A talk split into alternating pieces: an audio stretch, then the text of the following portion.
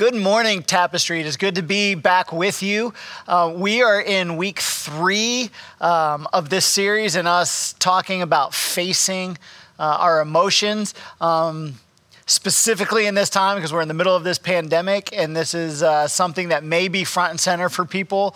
Uh, at, at, a greater intensity than it has been. Um, and as if on cue, I have had a few weeks here, the last few weeks, in which I have had to face my emotions uh, on several occasions. Um, so let me start this part of our conversation this morning off um, by, you know, kind of telling on myself a little bit. Um, something that I'm probably going to do on more than one occasion this morning. Um, as we were getting ready to start this whole school year, the kids are at home, they're going to school from home. Um, Kate, uh, her office building is shut down, and so she's working from home, and I'm working from home. We, we had gotten to a point to where the current setup in our house just was not cutting it. Uh, and so we decided to do um, what every sane person has done during COVID, and we did uh, a remodel and a rearranging um, of parts of the house. And so, you know, my Tech was in a bigger bedroom because he had a big bed that wouldn't fit in the other bedrooms. And so we wanted to move him into a smaller one because there was a little desk in the smaller one that we needed to get to the bigger one so that Kate could have more room. Um, and so we did all this moving and we did like turn closets into desk areas, painting, whole nine yards. Like we're like, okay, we're making this switch. It's going to be great. We're all going to be able to work in our spaces and keep off of each other's toes. And so, as we're doing this, something that I came to realize is that until you start moving everything that you have, you do not realize how much stuff you've accumulated. As we started emptying out the guest bedroom and the closet that was just the extra closet we kept stuff in, and the boys' rooms, and getting everything cleared out for painting and all this stuff, our living room, which is a living room and a dining room combo room, so it's a pretty big room, was packed with what we called the yard sale stuff. Um, I don't know who's going to buy half of this stuff, but we called it the yard sale stuff. Um, and as we were going through stuff and cleaning out, what do we want to keep? What do we want to sell? What do we want to throw away? I came across a bunch of old pictures. And as I started looking through the pictures, um, there were a whole bunch of pictures of, of toddler tech. And uh, as I started looking at those pictures, I, I, I felt things. I felt, I felt emotions.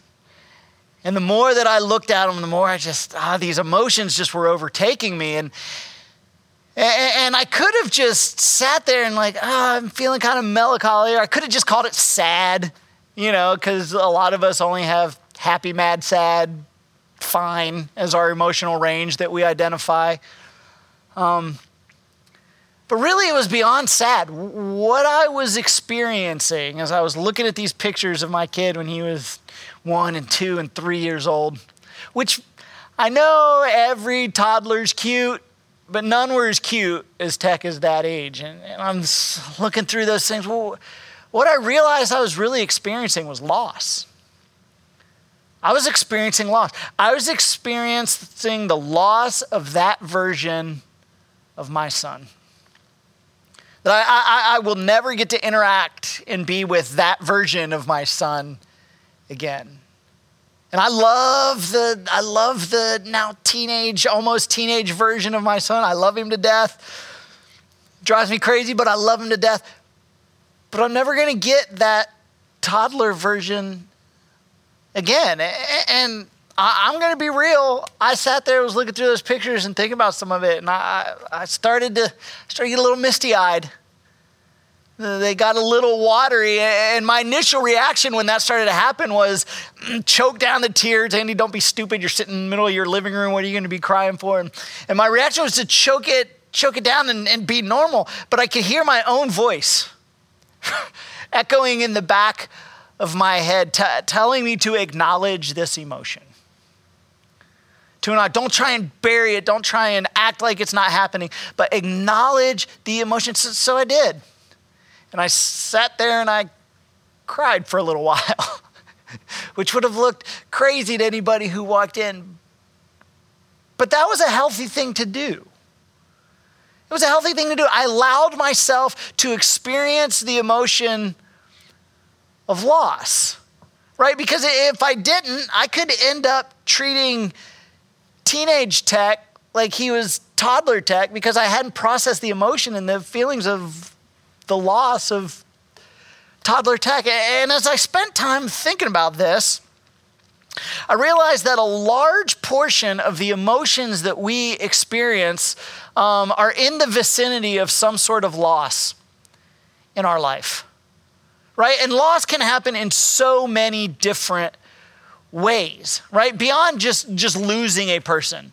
It, eh, loss could be you've lost a job, uh, or you lost a home, or there, there was a broken dream that you had to let go, or life just isn't working out like you'd hope. And here's something that many of us fail to consider when we are in those circumstances is, is this is that change is inevitable in life. It's inevitable. You, you can't avoid it. And change always includes loss.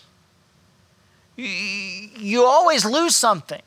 Now, hopefully, the change that you're going through is good and you're gaining something good, but you always lose something in change. And loss, in and of itself, gives us the opportunity or the motions call for us to grieve. They call for us to grieve. Now, when we think about grief, the first thing that pops into most of our heads is that somebody has passed away and we're grieving right? That, that's, that's the big thing. But, but grief isn't relegated solely to death. Grief isn't, isn't only for when you lose somebody. Grief is the conflicting emotion um, that is created by change or loss.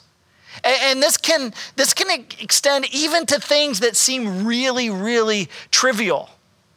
Listen, I know many, many uh, Atlanta Falcons fans right? Who have felt the loss and had to grieve blowing a 28 to 3 lead to lose the Super Bowl. Some of you are mad at me I even just said that because you've worked hard to bury that emotion of that loss and everything that came along with that loss. And, and yes, that's only at a sporting event, but even so, that doesn't change that there were emotions involved. People that I know who really don't tie their lives anywhere around sports said, I have to admit, I was bummed out. That one hit hard, right? Because, because there was a conflicting emotion created. Now, regardless if you think, well, but that's over such a trivial thing. Yeah, it is a trivial thing, a football game. But there was a conflicting emotion created, caused by that loss that needed to be dealt with. But for many people, um, th- there's a sense of loss about things that more directly affect their lives than a sporting event. But, but what we all develop as we progress through life, what we all develop is this we develop a way to or a way not to grieve right? We, we, we pick up a way to respond to and to handle loss in our life. And this is the way that most people handle loss. They, they handle it like this bury the emotion and assume time heals everything. That's kind of the go to. Bury the emotion and assume time heals everything. Get on with life, right? Whatever you lost, replace it.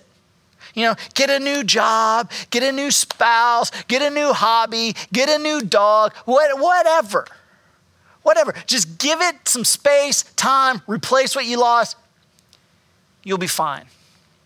But I don't need to tell you, you, you already know. That is not a healthy approach. Uh, that, that, that, is not, that is not the way to go about it because when we fail to properly grieve, we bury the emotion, but we're burying it alive.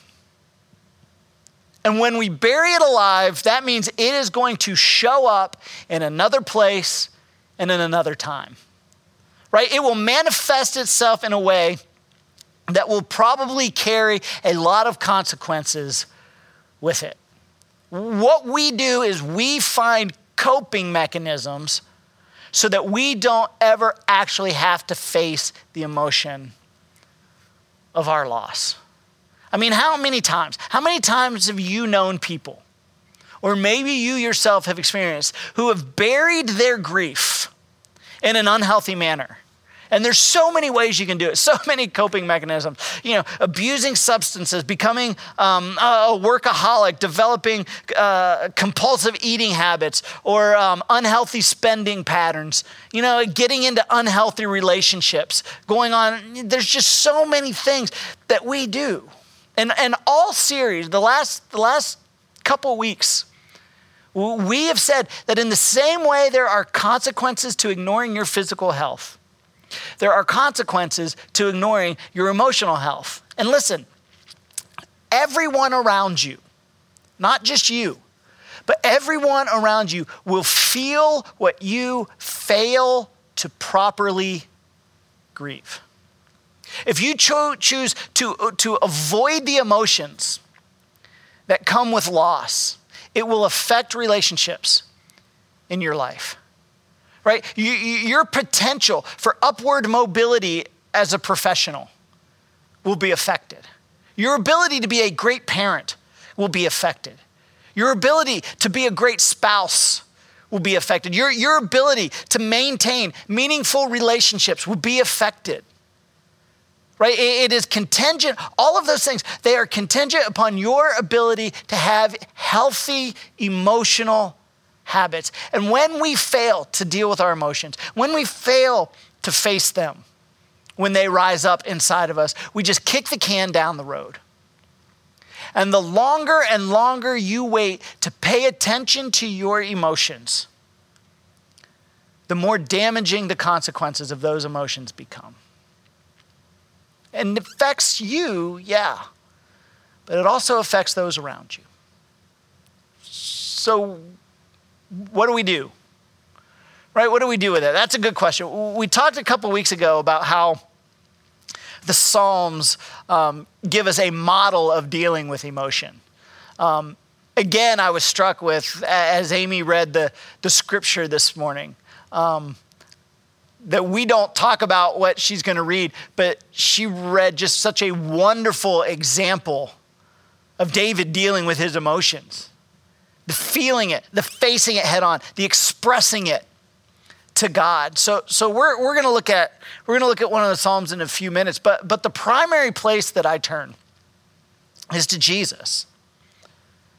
It's to Jesus because Jesus was the image of the invisible God. Right? Part, of why Jesus was on earth was to allow us to see as close as we could God, to understand how God operated and how God worked. It, it, it's why Jesus said, No man can come to the Father but through me. He was saying, Look, if you want to know God, if you want to see God, I'm as close as you get. So look at me. And Jesus, he did things that displayed first. Here's how. Here's how you should process and handle life. And we have examples of Jesus dealing with fully human emotions. Right? We've looked together uh, as a congregation in the past Jesus dealing with the emotion of loss when it came to the death of Lazarus. And Jesus knowing that um, even though he was getting ready to make everything okay once he showed up on the scene, but that he was going to bring Lazarus back to life, Jesus did not hide from the emotion of loss that permeated that situation. The loss of his loss, even though he knew he was going to gain, but the loss of those around him. And Jesus took time to pause, to acknowledge the emotions of loss, and then he felt those emotions.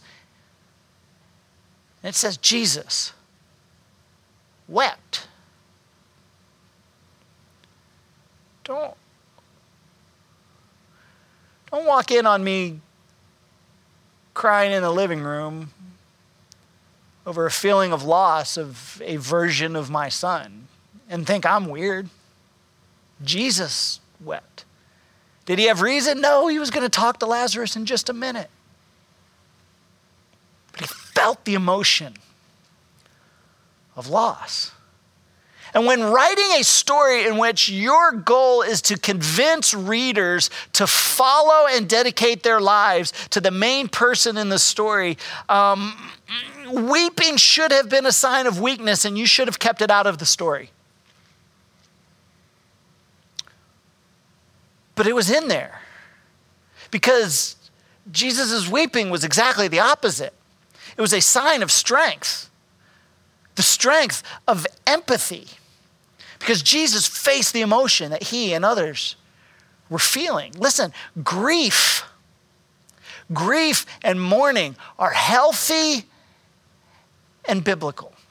Now, I, I'm not saying that you need to start crying a lot right? If you're going to pay attention to your emotional health, you need to start crying out because not everyone's mourning manifests itself in the same manner, right? And not everybody, eh, when they are mourning, gets weepy, right? I come by my weepiness honestly, but whatever, but you need to figure out how you mourn loss and you need to engage in that practice. Because while, yes, we're aware of big loss in our life, we so overlook smaller losses, but there's still that emotion that we've got to deal with that come along with those things. So you've got to pay attention to your emotional health. So here we go to the Psalms. The most famous psalm of them all. Psalm chapter 23. And Psalm chapter 23 starts out joyful and majestic. Here's how it goes The Lord is my shepherd. What a bold declaration. I shall not want. And then he gets poetic. He makes me to lie down in green pastures. He leads me beside the still waters. I can hear the, I can hear the waters, the, the creek moving. I can taste the coolness of it. He restores my soul. He leads me in the paths of righteousness for his name's sake. What a soaring ode David is writing to God. But, but then it hits a dark spot. Yeah. And it talks about times of loss in life that require mourning. Yea, though I walk through the valley of the shadow of death. Some translations have replaced death with despair. But he says, even when I'm at times of loss and despair, and the way the writing is, it, implies um, you're going to go through the valley. You're going to experience these moments of loss. You're going to experience these dark moments in life of despair. You cannot go over the valley. You cannot go under the valley. You cannot go around the valley. You will go through the valley. But that's not news to any of you, is it? Some of you are like, no, I live in the valley. Some of you feel like you've been in the valley since March, right? But it isn't just that bad news. There's good news during the time of loss. He says, Though I walk through the valley of the shadow of death, I will fear no evil. He says, I, I will not be paralyzed by the fear of facing what surrounds me. Right? And this is profound because so many of our dark times are surrounding loss in our life. Right? And loss inevitably invites fear. Because when you lose something, you don't know what is going to be next. Right? Oh no, what am I going to do now? What am I going to turn to now? What is the future going to look like? Loss creates uncertainty, which invites fear. Because loss is about not having what you had in the past. And fear is about not knowing what you're going to have in the future. So, what am I going to experience now because of what I have lost? And David lets us know. David says, You don't have to fear uncertain times. And you can do it. You can do it without avoiding the emotion. Because that's how many of us try to not fear. We avoid it, we push it down, we don't think about it, we pretend it doesn't exist. We say everything is fine, everything is fine, everything is fine as the world is swirling around us. And David says, No, no, no, no, no. There's a way, there's a way to not be afraid while simultaneously not burying and ignoring your emotions. Wow. David, how? How? David says, Let me tell you how. I will fear no evil for you are with me, which is one of the most powerful concepts in all of the scriptures. God with me. God looking at us when we are in the moments of darkness and despair and loss and saying, You are not alone. And some of you, some of you are avoiding dealing with emotions of loss in your life. But, but, but, what if? What if? But what if you had confidence that God was with you? What would it look like for you to pretend that you're not in the valley and face it head on, knowing God is with you? All of those things that you don't have control over, causing fear, God is with you right? All of the things that you're afraid of, God is with you. All of the things that you can't let go of, God is with you. And as I was thinking about this and all of the just the dynamics that go on within it and thinking about the things within this time period that so many people have lost. People have lost their health since March. People have lost loved ones to death since this all hit around March. People have lost their jobs. People have lost their security. People have lost their friend networks. People have lost a sense of belonging. People have lost so much. And it's so easy for us to not face the emotion of loss. To just think, well, I'm just sad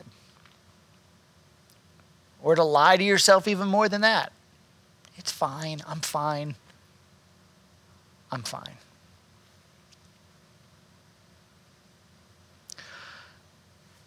But David keeps writing.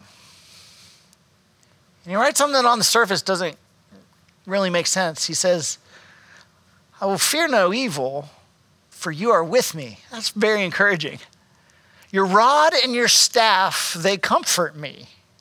Now, quick poll out there for all of you watching.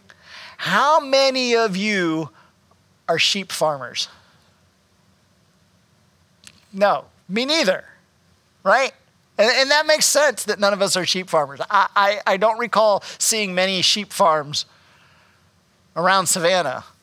Uh, and I don't know really anything about raising sheep, but I do have the Google. And so I looked up some things about raising sheep and I look at the purpose of the rod and the staff, and there's a whole lot of prodding and poking and using the hook to redirect. And, and, and as I was thinking about that, I, David describes the rod and the staff as bringing comfort. And I'm looking at the relationship of the rod and the staff to the sheep, and it doesn't look very comfortable. The poking and the prodding and the pulling and the tapping on the nose and the I'm not sure where the comfort is there. And as I started thinking about that, that idea of comfort, I realized that I was specifically thinking of comfort in the physical form of comfort. And then I started realizing, like, oh my goodness, the number of things that we have in our life just dedicated to our comfort borders on ridiculous, right? I mean, we have high thread count sheets and air conditioning and heated seats and towel warmers. And I, I could sit here and go on for an hour of all of the things that we have in our life dedicated to our physical comfort. But that is not true comfort. That's not the comfort that David was talking about. True comfort that David was talking about is in the midst of difficult times, you can trust that God is with you and He will guide you where you need to go to get to where you need to be. God is with you and He will get you through the valley. That's comfort. That is comfort. So, so how do you know? How do you know if there's loss in your life that you haven't grieved? Right? So some of you, some of you know right away the loss in your life. You, have been thinking about it for the last 15 minutes or so, and, and it's just right front and center for you. But some, some of you, you may not be aware. You may be really good at just tamping things down and blocking things out and not being aware. But, but here's a sign that you have buried something alive and have not buried it fully. Here it is. When you give a $10 response to a $1 incident. Now that's kind of uh, that's kind of a weird way to say that, but in other words, you, you find yourself overreacting you find yourself with responses that are disproportionate to the incident. Right? Something small happens and it triggers a huge response. Now, listen, that is a telltale sign that there are emotions below the surface that have not been dealt with because somebody does something that's little and it triggers something big inside of you. Now, now listen, so, some of you may be tempted to look to the person next to you and start um, clearing your throat and nudging a little bit. Uh, let me give you a word of advice. If you are around someone who has a $10 reaction to a $1 incident, um, when someone close to you has an oversized reaction, that moment is not the moment to say anything, right? When they're having the big reaction to the small thing, that's not the time to say, well, it looks like you have something in your life that needs grieved. Huh? Huh? Well, somebody has some unaddressed emotions. Right, right. Somebody, you know, somebody's feeling zombies are coming up out of the dirt. You know, it's not the time to do that. And the reason is is because we humans we like figuring things out on our own. We like self actualization. We like feeling like we're smart enough to realize things about ourselves and make the appropriate changes. So if you're around somebody that you love and they have an oversized reaction to a minor incident, later on, after things have calmed down, some, some time has been realized between, since the incident, maybe ask a gentle question, right? Something like, I saw what happened earlier. I saw your response to it. Did something go on that I didn't know about? Did, did I miss something in there? What's going on? Lead the person to dig in those emotions and start to figure that out on their own. Don't tell them it's that just never works well. but listen, you need to pay attention to your reaction to things. Right? Overreactions are a sign that something isn't right. And listen, this is a sign that I have been embarrassingly familiar with during this pandemic. I, you know, I, I, I love I love my boys to death, but as time has gone on, I've found myself getting shorter and shorter with them and my patience wearing. And there have been a couple of times that there were something that happened and it just wasn't that big of a deal. And I reacted like it was a really big deal. We, one incident comes to mind. We were in the kitchen and one of my sons turned and, and knocked a glass off of the island and it hit the floor and it broke. And I just, I just reacted. I was just so frustrated and things just boiled over and, and I don't think I was mean to him, but I was angry and he felt it over what? I had to sweep up a glass that probably cost about 35 cents and I felt that more and more again. So then I'm like, Kate gently, you know, nudged me and you need to look at that. And so, so I tried to really hold my reactions in and hold them in and hold them in and like, no, don't react. And I would do good for a couple days and then something would come out, but I would do good.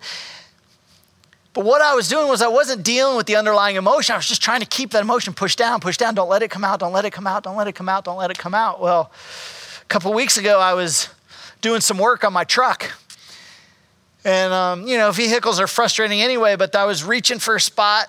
And as I was reaching, trying to run a wrench and run it, and I, and I let go of my wrench and it fell and it went down and it fell, and I just lost it. Everything I'd been trying to tamp down for so long and trying to keep from just exploding out on people. I let it out full force on the truck. The neighbors were probably calling the cops because of the cursing that they heard. And I got to the point where I kicked a piece that was sitting on the ground next to me and I just started slamming my hands on the fender. And it has taken two weeks for my hand to get back working right. And some of you may be in shock and be like, what? That's not very pastoral like. I know it's not very pastoral like. It's human, and I'm human. But that's what happens when you push emotions down and you don't deal with them. They will come out. And many times they come out by you overreacting to minor incidents. And as I've had to think about it and deal with all of that, I mean, there, there, there are things that I have lost um, that I have not mourned or faced or dealt with. Large things before the pandemic and small things during it. And where I, where I see this manifest itself so often is people who get well into their adulthood and life doesn't look like what they thought it would look like and they had a dream, they had a vision of what adulthood would be, and it's not coming true.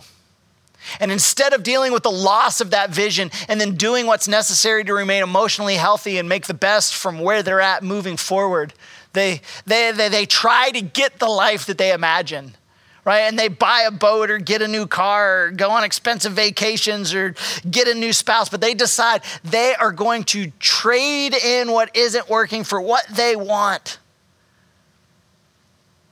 And then one day they wake up and their marriage is a mess. Their friendships are strained. Their coworkers don't trust them. Their kids have grown distant. And they wonder, how did I get here? The answer is it's buried emotions that haven't been dealt with, loss that has not been addressed or grieved.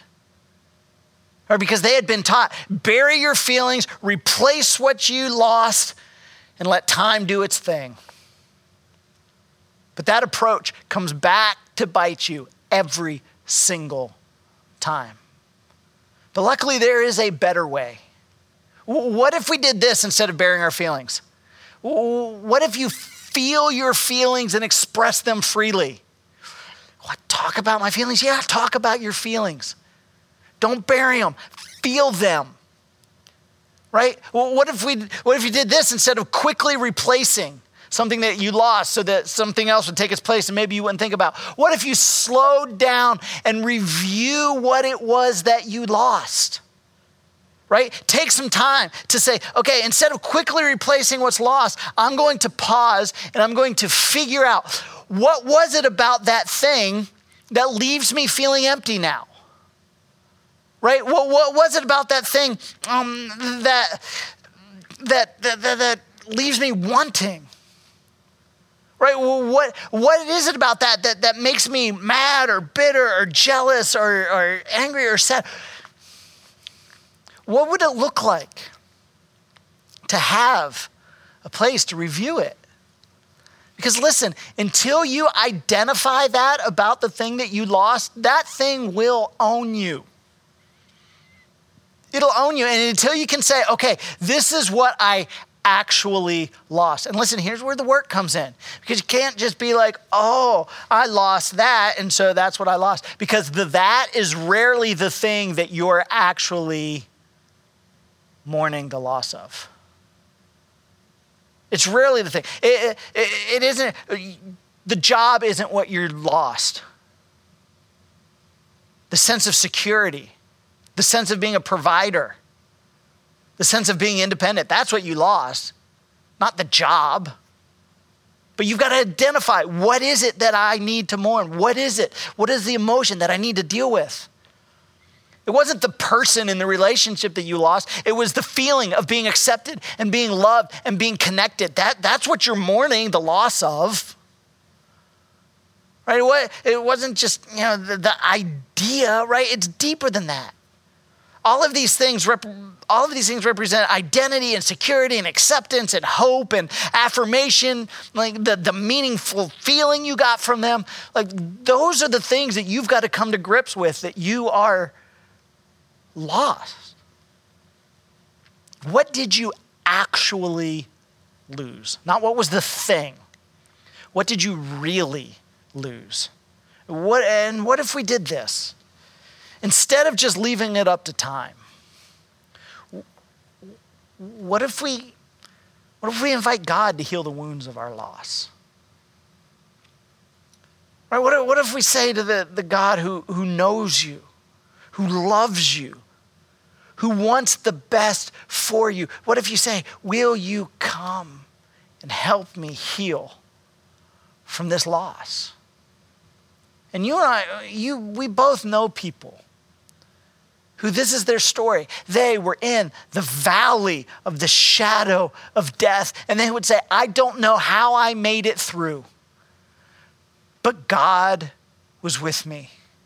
My loss was great, but God was greater. Some of you, this is your story. I could, I could invite you up here and you could tell this story from your own experiences. So Here's my challenge for you this week pay attention to your reactions. Pay attention to the responses you have to things. Are your reactions oversized for the incident? Ask God to show you things that you aren't seeing. seeing. Recognize losses that you may never have acknowledged and dealt with the emotions that you've buried that are coming out in other areas of your life, and do the work to understand what you actually lost and how the thing that you lost provided that for you. Because until you identify it, you cannot deal with it. And then once you've done that, ask God, God, come and help me heal from this loss. Let's pray. Dear Heavenly Father, Lord, I thank you for your scriptures. I thank you for the guidance and direction that we find in them. Lord, I thank you for the example uh, of the Psalms that, that the writers just embrace the emotion that they're feeling and they feel it and they express it to you. And Lord, for those who are dealing with feelings of loss, for those who, who may not even realize that that's what they were dealing with until they heard me talk about this and something clicked inside of them and said, That is exactly what I am dealing with. Lord, I pray that you give them the courage to engage those feelings, the wisdom to be able to sort through their loss and figure out what it is that they're really feeling, what it is that they really lost, what it is that they really need to mourn. And God, I pray that through your grace, you lead us through the valley of the shadow of death. That we can take comfort that even in these times of difficult emotions, that God, with you by our side, that we can put in the effort and the work to our emotional health, and you will lead us to where we need to go. Lord, I am so thankful for your mercy and for your grace. when we are experiencing these things. I thank you for them in your name. Amen. Thank you so much for joining us this morning. We look forward to seeing you all next week. Have, have a great week.